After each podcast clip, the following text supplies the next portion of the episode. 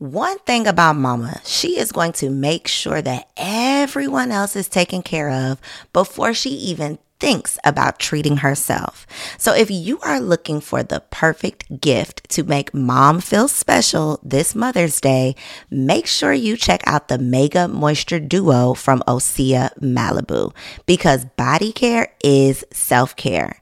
Since 1996, Osea has been making clean, clinically proven seaweed infused skincare. So this Mother's Day, treat mom to the everyday spa experience she deserves. Get 10% off your first order site wide with code GSPP at OseaMalibu.com. Plus, you'll get free samples with every order and free shipping on orders over $60. Head to OSEAMalibu.com and use code GSPP for 10% off. You know how to book flights and hotels. All you're missing is a tool to plan the travel experiences you'll have once you arrive. That's why you need Viator. Book guided tours, activities, excursions, and more in one place to make your trip truly unforgettable. Viator has over 300,000 travel experiences to choose from. Everything from simple tours to extreme adventures and all the niche, interesting stuff in between. So you can plan something that everyone you're traveling with will enjoy. Real traveler reviews give the inside scoop from people who've already been on the experiences you're considering. So you can plan with confidence. Free cancellation helps you plan for the unexpected, and 24 7 customer support means you can travel worry free. Download the Viator app now and use code Viator10 for 10% off your first booking in the app. Find travel experiences for you. Do more with Viator. Come on, let's work. Come on, let's work. Come on, let's work. Come on. You can wish for it or you can work for it. You gotta work for greatness. If you ain't working, you should be working. Let's work. Welcome to Confessions of a Workaholic, where we share the success secrets of fearless female entrepreneurs who are obsessed with success. This is your girl Coriel, and you are truly in for a treat because we are talking about one of my all time favorite topics, and that is shmoney. Now, our conversation is brought to you by Work, Pray, Slay Weekend, which returns to ATL November 2nd through 4th. For details on how you can attend the biggest and best women's weekend of the year, log on to workprayslay.com. All right, so let's get into it. Today we are talking to Tonya Rapley. She's a nationally recognized millennial money expert and creator of the award winning site MyFab Finance. I am super excited to share her with you because she is on a mission to help millennials break the cycle of living paycheck to paycheck so that they can become financially free and do more of what they love. And you know that that is what we are all about here on Confessions. So, Tonya, are you ready to confess? I'm ready to confess. Okay, so I always like to start the conversation by asking what your professional background is because I always find it so interesting how our passions can sometimes lead us away from our profession. So, what did you start your career doing? Oh, okay. So, I started my professional career as a, I guess you could say, as a student research assistant. When I was in college, I went to college in Miami, Florida and so I was working on city plans and creating the master plans for um, the different cities throughout Miami, but also holding community events for the community members to make sure that their voices were heard. So, like, I've always been big on ensuring that the voices of the disenfranchised communities are being heard and taken into consideration.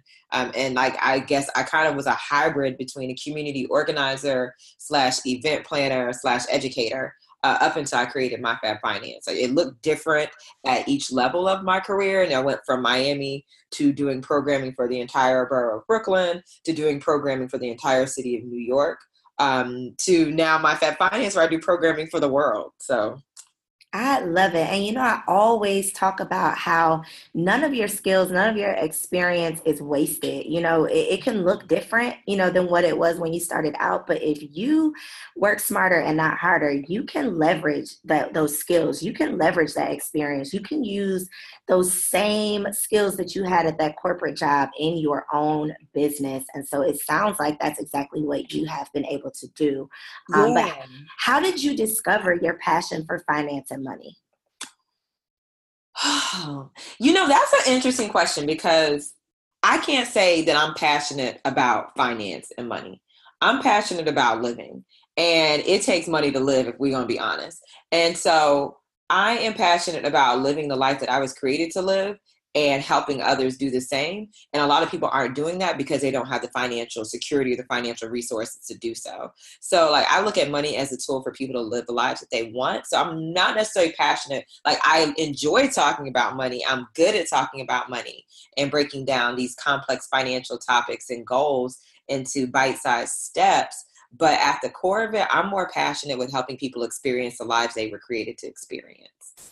I love it. So, what are some mistakes though that you think, like um, that millennial women in particular, are making when it comes to saving or investing their money? Because I definitely think like we are doing things totally different than how our parents were, but we haven't necessarily figured it out yet because we're, you know, trying to figure it out on our own because our parents did do things so differently. So, what do you think are some things that we are maybe not necessarily mistakes we're making, but maybe we just don't know that we could be doing better?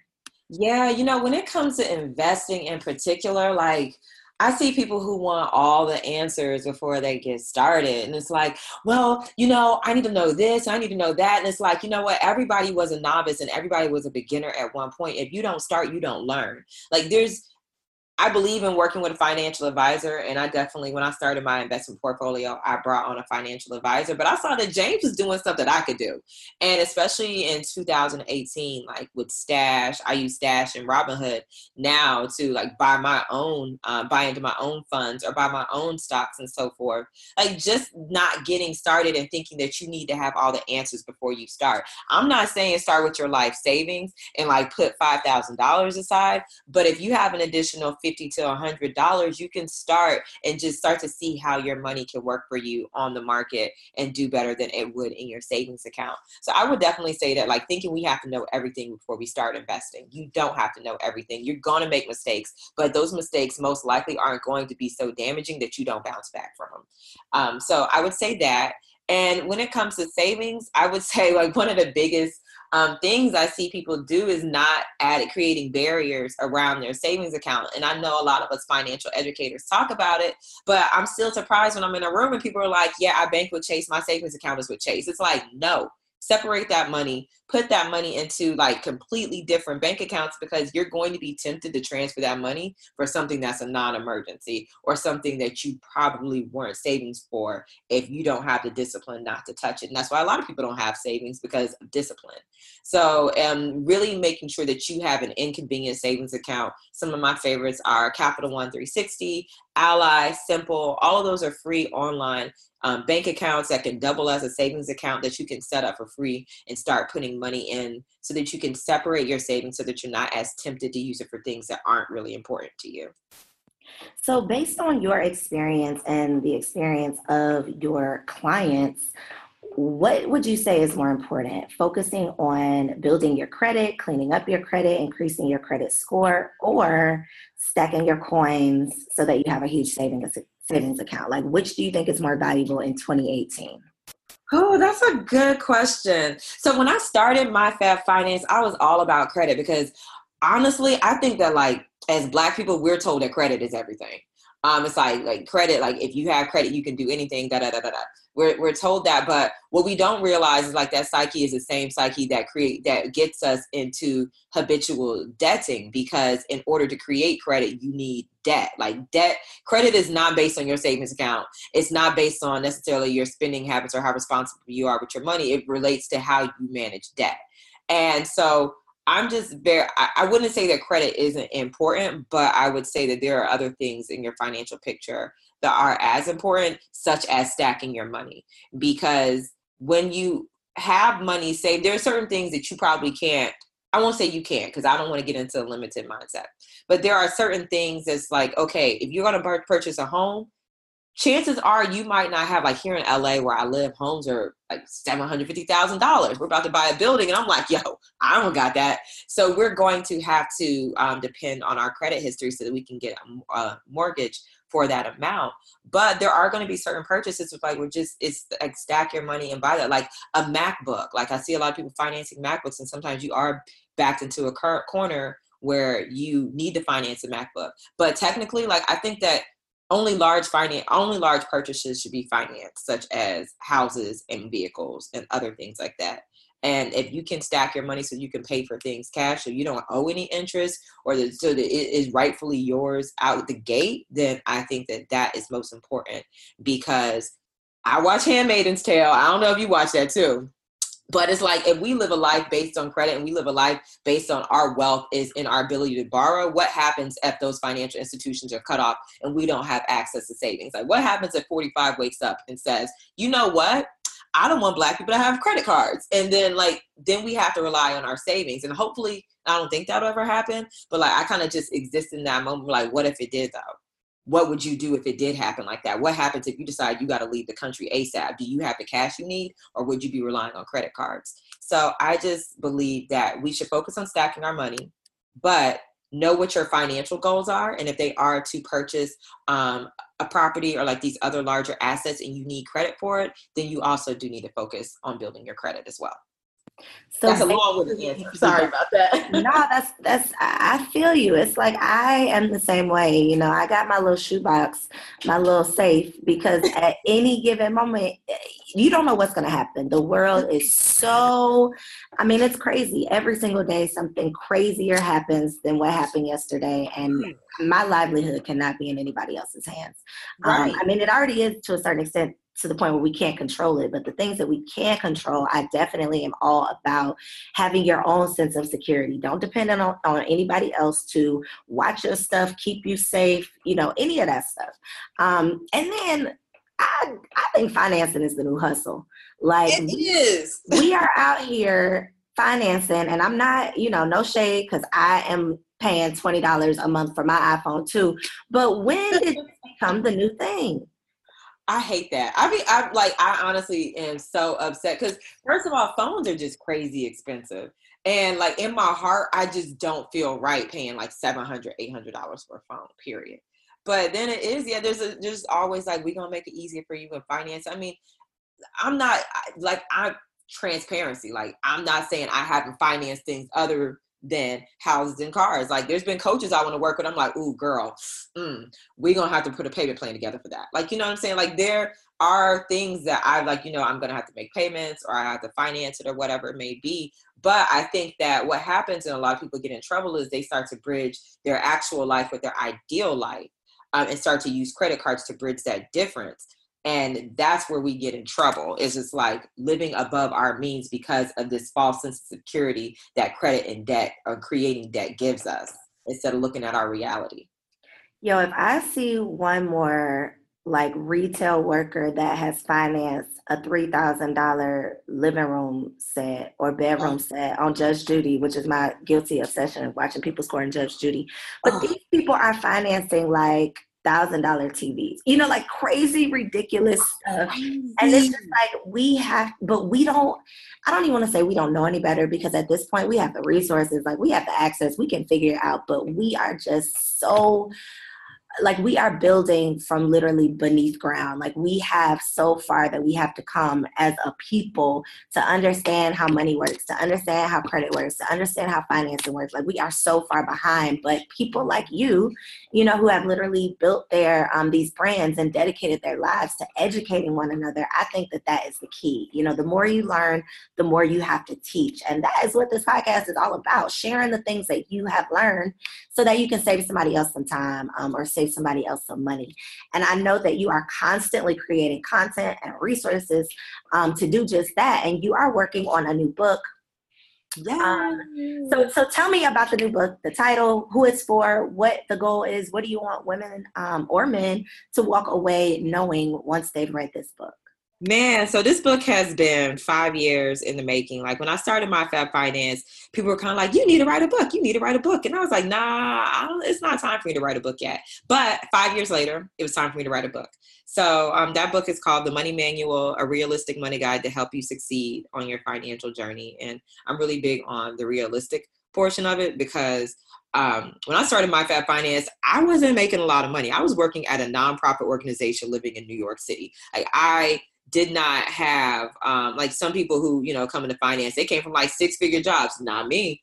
And i had to be realistic about what i was able to do with my money um, but also realistic about who i was and what that meant to um, what i meant to like my, to my past and what it meant to where i was going and what i needed to change as a result of that. So it's, it's a choose your own adventure style. Finance book it's written relatable. Like it i always say like there are people in finance who are like aunties and moms and so forth. Like I have friends, I'm like, oh yeah, she's she's like the mom. Like I have like my friend Marsha, the finance bar. I call her. She's like my fairy got my fairy money mother.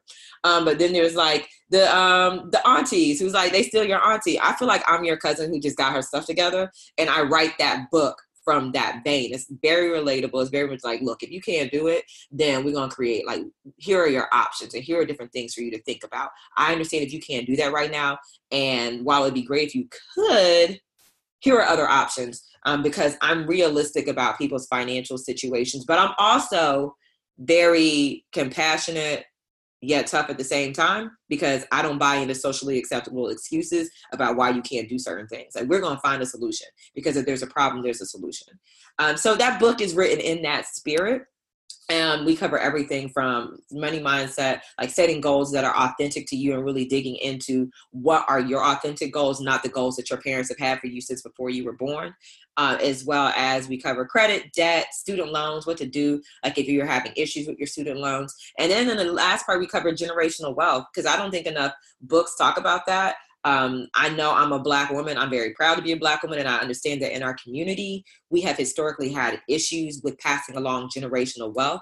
So I dedicated a chapter to like, this is what you need to be thinking about, and these are things that you can do so that you can begin to leave a legacy, so that you can set the next generation up for people who you care about for financial success, so that they don't inherit debt or so that they're just giving a little more cushion to make mistakes and figure things out because they have more financial security than their peers or than you had. So that's that's the book, um, and it'll be available on myfabfinance.com. I love that you talk about creating your own goals and even knowing like what your own definition of success is because so often, and I think this is a woman thing um, more so than a man thing, but so often we are living these lives um, kind of blindly, just kind of going with the flow based on what other people want for us, based on what our parents said was the safe route or what we're good at or what they think, you know, is right. Um, and we look up and we wonder why we are, you know, feeling stressed out or why we're feeling unfulfilled because we've just been going with the flow. And another thing um, that you mentioned, you know, we haven't really talked about generational wealth. Our parents didn't teach us about it. You know, we're now learning about it and figuring out how we can help one another. But one of the other things that I think um, in our community, aside from just finances, the other thing we don't really talk about is relationships. Mm. We don't even talk about, especially when it comes to Black women, like we are literally born and bred to be strong, to be, mm. you know, mm. independent, to be bossy, to be uh, anything other than a soft, gentle, loving wife, right? Mm. And so mm-hmm. when we grow up and we hit 25 or 30 and we're like, okay, wait a minute, I'm headstrong, I'm, I'm a boss, you know, I got my career going or I got my business going, but I have not figured out this other half of me um, sometimes we can again be in a deficit and we're having to work twice as hard to work through those issues right and so yeah. while i was preparing for our interview i did my usual instagram stalking that i like to do but, but one thing i absolutely love um, is the relationship that you have with your husband right and i know it's just the gram i know everything looked good on the gram but you two genuinely seem like you at least like each other you know? so so what do you say to women who maybe don't give a lot of thought or put a lot of effort or energy into creating you know that relationship or the women who think they can't have it all and might find themselves trying to choose between you know their business and their bay Yeah, that's my dude. Um, um, that my husband is actually my second husband. Uh, I was married when. Um, Are we gonna talk about that? That was my next Yeah. question, but go ahead. Yeah, definitely, definitely. He he's like the real thing. The first one was a trial run. So he um, it's weird because like I, I've always prayed for God to give me what I need. Like growing up, I have a and I have a very interesting relationship with like with God. Like my path, like I grew up Christian, studied Buddhism, converted to Islam, and it was like none of this works for me. My I let me get back to who like my relationship with God and let me talk to God. Um, and so I like after that time, like I met, I was just praying like God, just give me who I need, like give me what I need. And when I met my husband, it was kind of like uh, he cool, like we can hang out for a little bit, but I don't really know if this is a forever situation. And like at his heart, he was just he's such a good dude, and there is a lot of love between us. There's a lot of respect between us. And as someone who's been in like I was in a my my ex-husband listening to stuff so i'm not going to go too into detail but like we had different beliefs like different religious beliefs um and then like before that i was in an abusive relationship so at this point i was just like i just want a good person someone who is good to their core like i just want that and um that's what kamari my husband is and our relationship is our relationship. Um, both of us work for ourselves he's a freelance videographer and editor and um, it's a lot of communication like marriage is hard work we are happy but we have our moments too like we just had a moment yesterday where he was like you were being petty it's like you had to learn that lesson. So like we we like definitely have our moments but at the heart of it is love and at the heart of it is understanding and respect for each other and like the commitment to communicate through our differences very early on he had a problem where if we got into argument, he would walk out. It's like you don't walk out on arguments with me, babe. Like we don't. That's not what we do. Because that makes I feel like that makes me even more upset that you didn't stay around to resolve it and you just like went around the corner to your cousin's house. And so we uh, we committed to kind of working through our differences and coming back to a place of love because nothing there are a few things that are like are major but for the most part none of these small arguments that we have are big enough to cause like rifts in our relationship to the point where we are too distant from love. And so for people who like wonder if they can have it all i would say like you i honestly and this is what i tell my friends like it is asking god asking universe whatever you believe in asking that power for the person that you need not necessarily the person that you believe you want but the person that you need because I feel like when you get the person you need, they begin to evolve with you. Sometimes we get the person that we want and they don't evolve with us. Like we could start out being a teacher and we decide we want to start our own business. They're like, no, I met you as a teacher. They can't evolve with you because they weren't the person that you needed. So I would say always ask for the person that you needed, but and then also um continuously asking God, like, okay, how like ask asking for guidance in your situations, like asking for like, okay, we're experiencing this, like how could I do this differently? Because I think a lot of times we begin to make it about ourselves and about our ego. Um, just like I was being petty yesterday and that was about my ego. But is it, it relationships take work. Like anybody you see that's happening, Michelle, I'm pretty sure Michelle and Barack disagree on things. Like any relationship you see, it just it takes work and don't buy into social media's perceptions about what your relationship should look like because a lot of these joints is on rocky sand. And so just really um, make it about yourselves and like set your own goals and be your own version of goals. Like just it's just about it's, it's about y'all and it's okay to be selfish and be about yourselves um, when you're in a relationship because there are so many different elements of people that will try to say things about what you should be doing and what you shouldn't be doing and it's like you know what y'all should be doing is making sure each other is happy and that's that's the core of it. Period. I love it. I love it. Okay, so I'm I'm glad you mentioned that you was previously married because I was about to mention it. But what I really really admire, um, one thing that I admire about women who have been previously married is your courage. Like you really have to be vulnerable to end a relationship and still allow love in your life. Like I got dumped in college, and that hurt my feelings. So I can't imagine like getting divorced and you know like I just can't imagine it and I admire that strength. So do you have any advice for women who have been so hurt before, you know, and just don't know how to let their guard down for long enough to let love in? How can they do it? Man, Cole, yeah. I mean, um, yeah, my last, I mean, I guess in my marriage, my husband essentially was like, uh, you not enough. You know what I mean? And um, that was heartbreaking to me. We had only been married for like a year. And um, I remember calling my best friend crying. I was like, yo, I feel like a failure.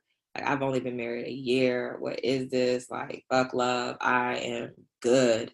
And she was like, You can't be like that. She was like, You know, God is love and God is in you and God wants you to have love. You just need to remember that. Like God wants you to experience like his love and what love feels like. And I just carried that with me. I just started I even when I met him, I can't lie and say that my I didn't have barriers up.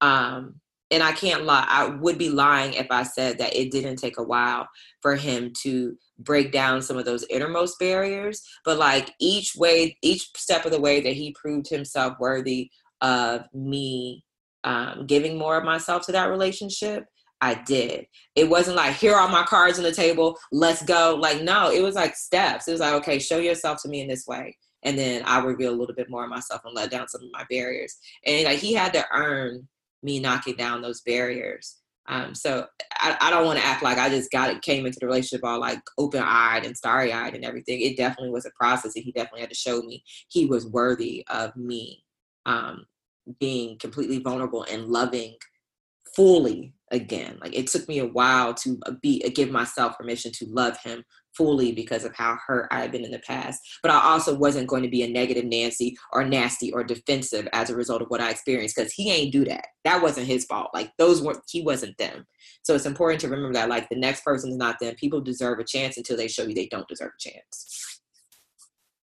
So very true, and I think it's it also um, comes down to you focusing that energy like in the meantime what are you doing in the meantime? Because you can be single for five years and not have grown not have evolved not have learned your lesson not have done anything and then you end up in the same place five years later versus you spending the time falling in love with yourself spending the time going to therapy if that's what you need spending your time you know really becoming the woman that god created you to be so that you know when you look up whenever that time is um, you'll even be prepared to give him the chance, even though he might, you know, show up looking like, sounding like what you, you know, maybe not what you thought you wanted. He could be what you needed, but even that it comes yeah. from evolving. You know, even that comes from evolving. So, okay, the last thing that I got to ask you about um, is this new. Uh, I don't know if it's a career endeavor, project, project, business, but I want to talk about it. So please tell me about this new project that you got going on. Um, just because I'm being nosy and we need to know. It's all good. It's all good. So um, um, I'm trying to figure out the best way to put this. Uh, I would say that um, I never considered myself to be a traditional financial educator. Like I'm always like, look, I got an afro, I got nine tattoos. Like I just know how to talk about money, um, and I know how to manage my money and there are things that um, I'm interested in. There are things that I do and partake in. There are things and, and cultures um, and other career paths that are attracted to me. And one of those career paths is the cannabis industry because I relocated to Los Angeles from New York City and um, it's been a year now. And one of the things that I saw was like people are making money in the cannabis space. And me growing up, like I always had like family and homeboys who were dope boys. And they're some of the most brilliant businessmen that I know, but because their work is considered illicit or illegal, um, they're living lives in the shadows. And then I'm out here and we have like these white boys who are millionaires off the same thing. And so I just decided, I was like, you know what? My whole goal is to help people create lives that they love.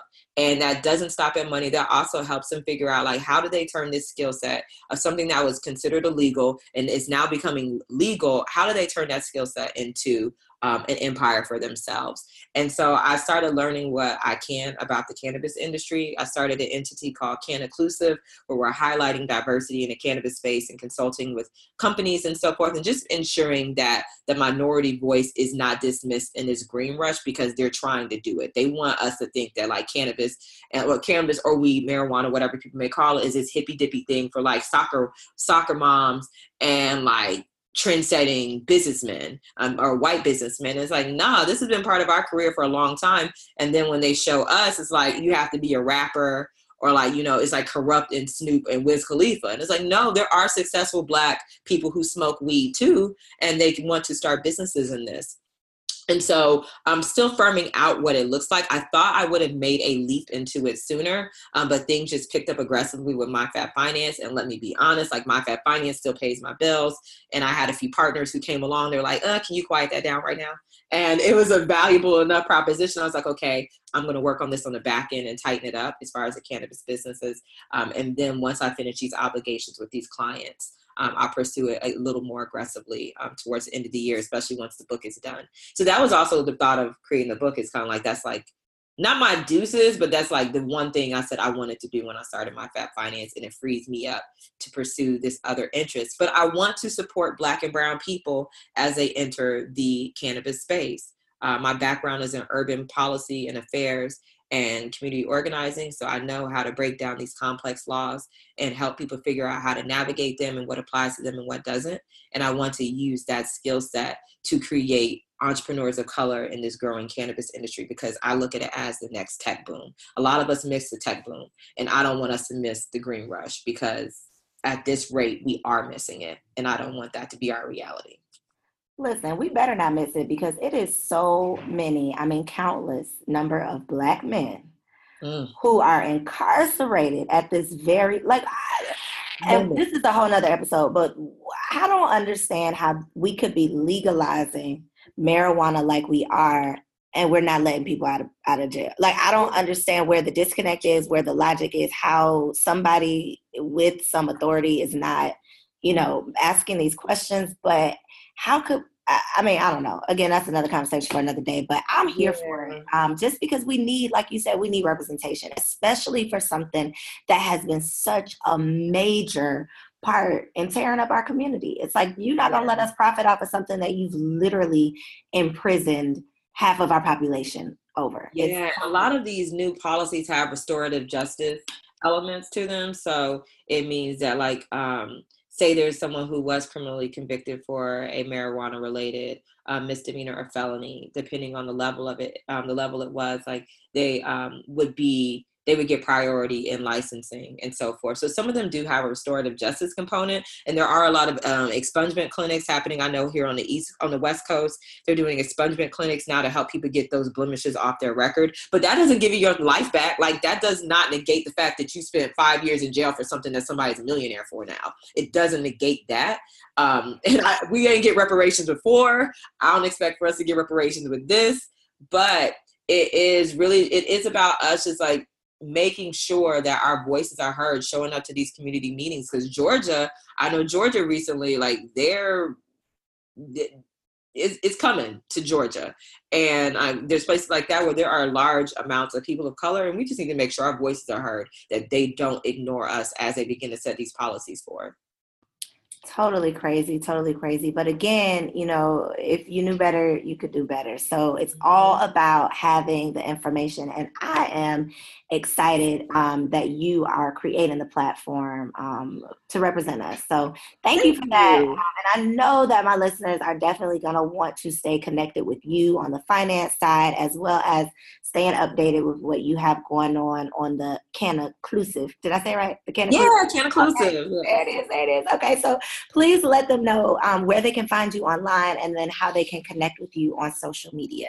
Absolutely. So if you're interested in uh, my finance endeavors, that is myfabfinance.com. Social media, I'm uniformly branded as myfabfinance on all social media platforms. If you're interested in um, my endeavors in the cannabis space and other um, business ideas or like other, just just me, because I consider that that to be part of me, the cannabis work that I do, as well as um, just living my life as a female entrepreneur who is married and we're planning to start a family soon and so forth, then you can follow me as Tonya.Rapley, um, Tonya with the O, T O N Y A dot Rapley on um, Instagram and Twitter as well. I'm trying to do a better job of separating my personal Twitter from my business Twitter.